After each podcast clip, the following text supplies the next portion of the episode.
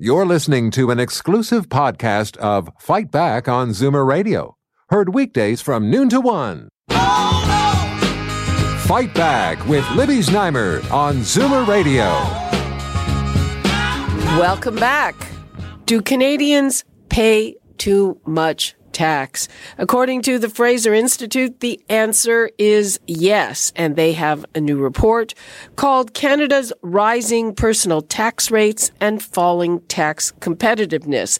It studied combined federal and provincial marginal income tax rates on earnings all the way from $50,000 a year to $300,000 a year, adjusting for the US Canada exchange rate. And they found that at every level of income, Canada's tax rates are higher. Now, of course, there are reasons of that, our healthcare being one of them. But are we harming our nation? Are we harming our pocketbooks? The numbers to call 416-360-0740, toll free 1-866-744-740. Want to hear if you think you are paying too much in tax and perhaps getting too little for that money. Right now, we are going to Robert Murphy, who is a senior fellow at the Fraser Institute and an author of this report. Welcome, Robert Murphy. Thanks for having me. Glad to be here. Okay, you're very welcome. So, how did you look at this and evaluate this?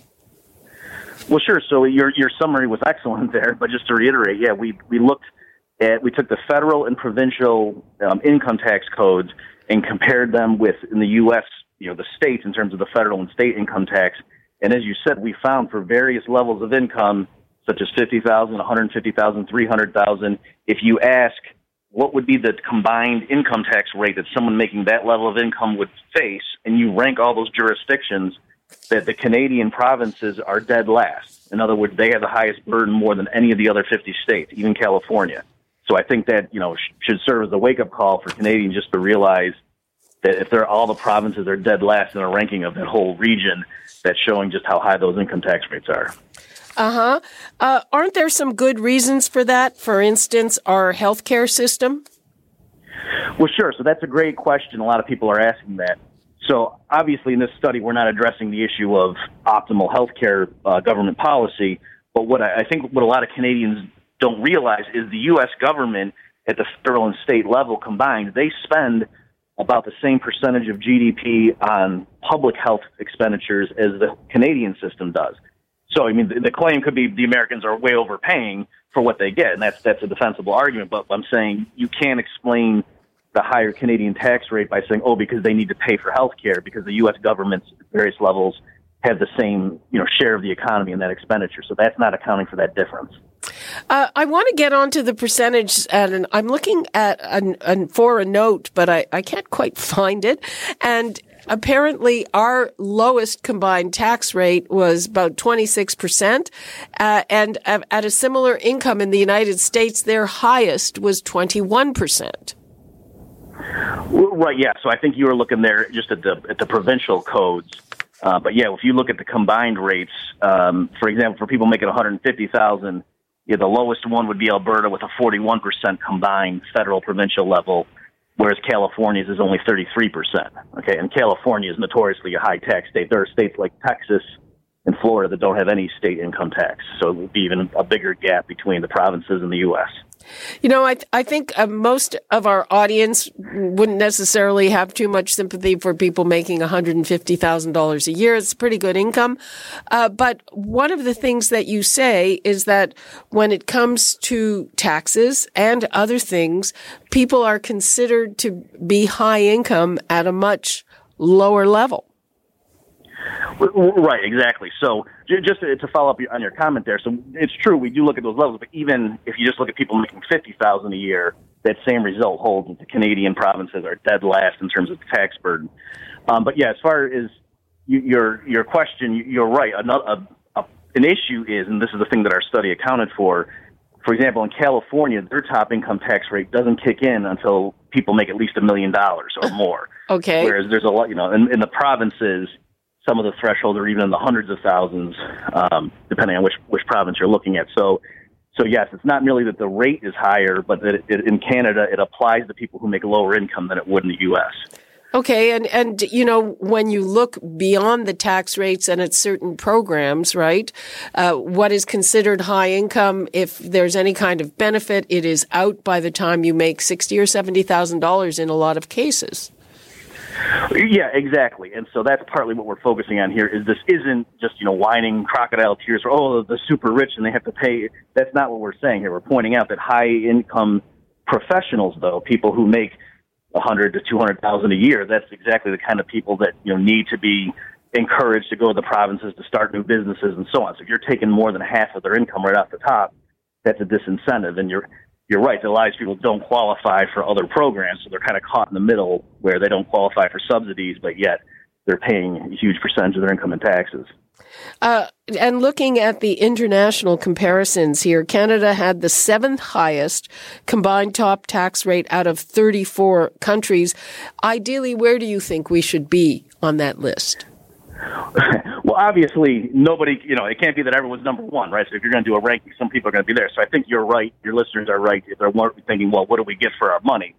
But, but yes, I think the idea is here to show that other, it's not merely that even, you know, covering healthcare expenditures explains it because there's plenty of countries on that OECD list that also, you know, cover their healthcare expenditures and yet their tax burden's lower. So I think, just it's not that there's a magic slot in the ranking where it should be, but that Canadian policymakers and the public should realize just how uncompetitive they are.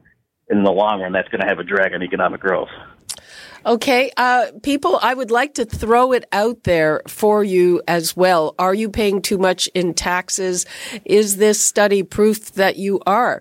The numbers to call 416-360-0740, toll free 1-866-740-4740. I'm here with Robert Murphy from the Fraser Institute and everybody hang on. We're taking another break and we'll be right back.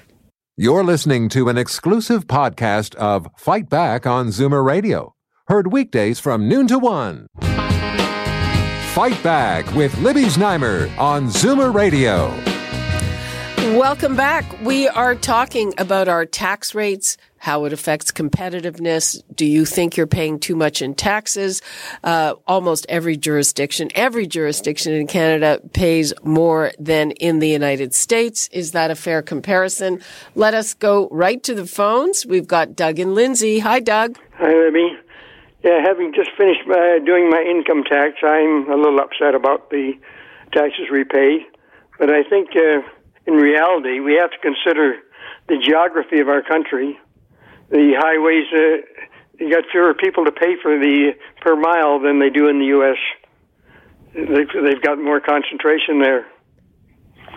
Yeah. And I think there are other ways that we could say we don't. I mean, we've got what almost uh, fifty uh, percent the number of uh, federal politicians that the Americans have. Same thing provincially. Doug Ford thought it was a good idea to cut back the size of city council. I think it'd be a good idea to cut back the size of provincial council county. Uh, well, I don't know if that's going to save any money, but Doug, it's certainly a thought. Thanks for that. Okay. Yep. Let's go to Tim in Brampton. Hi, Tim. Hello. You're... My question is it's nice to compare Canada to California, but to compare a province population wise to California, did this study take into consideration population? Robert? Okay, sure. So, yeah, the, the quick answer is no, we didn't adjust for population, but we so were. So, therefore, at, it's know, a dumb mm-hmm. study. Oh well, I don't know about we could we well, could use it, nicer words. Let, okay, it, it's a foolish study, but the thing is, Canada keeps and Canadians keep wanting more. Our politicians keep promising more. Our Canadians want less taxes. Our politicians keep saying less taxes. Eventually, we got to pay. Somewhere along the line, we got to pay. But to say California's got a better thing going than any province in Canada, that's just ridiculous. I don't care. Yeah, I agree, this Fraser Institute, whatever. But the truth is, eh, compare me to something that's of equal quantity Well, thanks, Tim, for your call. Uh, okay, well, he didn't mince words. Bob Murphy, uh, we are we're less than a week away from a federal budget. What are you hoping to see in that budget?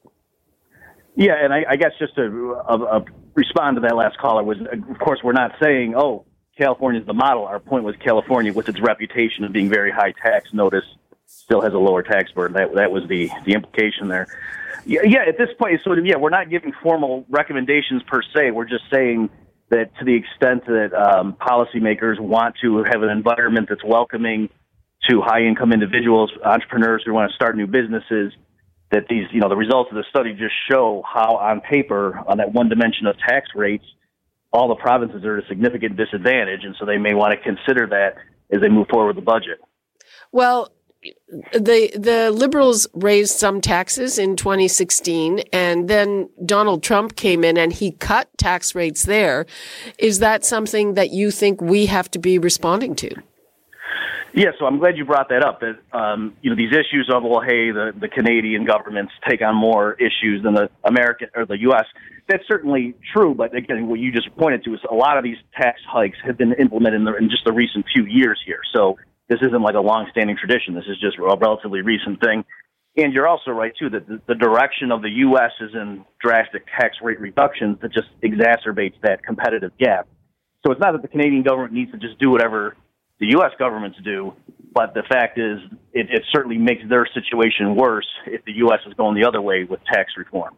Well, yeah. And I mean, uh, you know, the criticism, obviously, of the U.S. tax reform is that it's very nice for billionaires, but perhaps not the rest of everyone. Sure. And so obviously it, it does help them, but I mean, a lot of people own stock in corporations. That's the major, you know, retirement component for people. So to have cor- the corporate income tax reduction, that, that helps all those people as well. But more generally, again, what we're focusing on here in this study is business startups, and so people in you know not billionaires, but people in the range of 100 to 300 thousand a year. You know, someone who starts a new business and pours his heart and soul into it. That's the kind of thing they're going to see out of that in the short term. And so, if you're taking more than 50 percent off the top in certain places, that just is a really deadening effect. Uh, yeah, and uh, so uh, did you uh, have any budget cons- pre-budget consultations, or uh, basically we're seeing this report? Uh, I'm, I'm sorry. Um, could you repeat that? pre-budget consultations with the minister. Did you make any representations, oh. or? Oh no! I mean, I think we're just relying on publicly available information, and I, I'm not directly. I'm just putting out this report for public consumption, if that's if that's what you're asking. Uh huh. And is there any call to action in it? Yeah. So the the call to action is just for policymakers to consider, as you mentioned before, rolling back some of those recent tax increases, especially in the provinces that have had those, um, just for an aim of, of reducing that gap. So we don't give a particular number. That's obviously a, a subtle issue involving the budget and so forth, but to just point out that this gap is, is pretty large and they should consider closing it. Okay, well, we uh, here in Ontario have a provincial budget with a new conservative government coming up at the beginning of April, so uh, we'll have to wait and see. Robert Murphy, thanks so much for being with us. Thanks for having me. It was a pleasure. You're listening to an exclusive podcast of Fight Back on Zoomer Radio, heard weekdays from noon to one.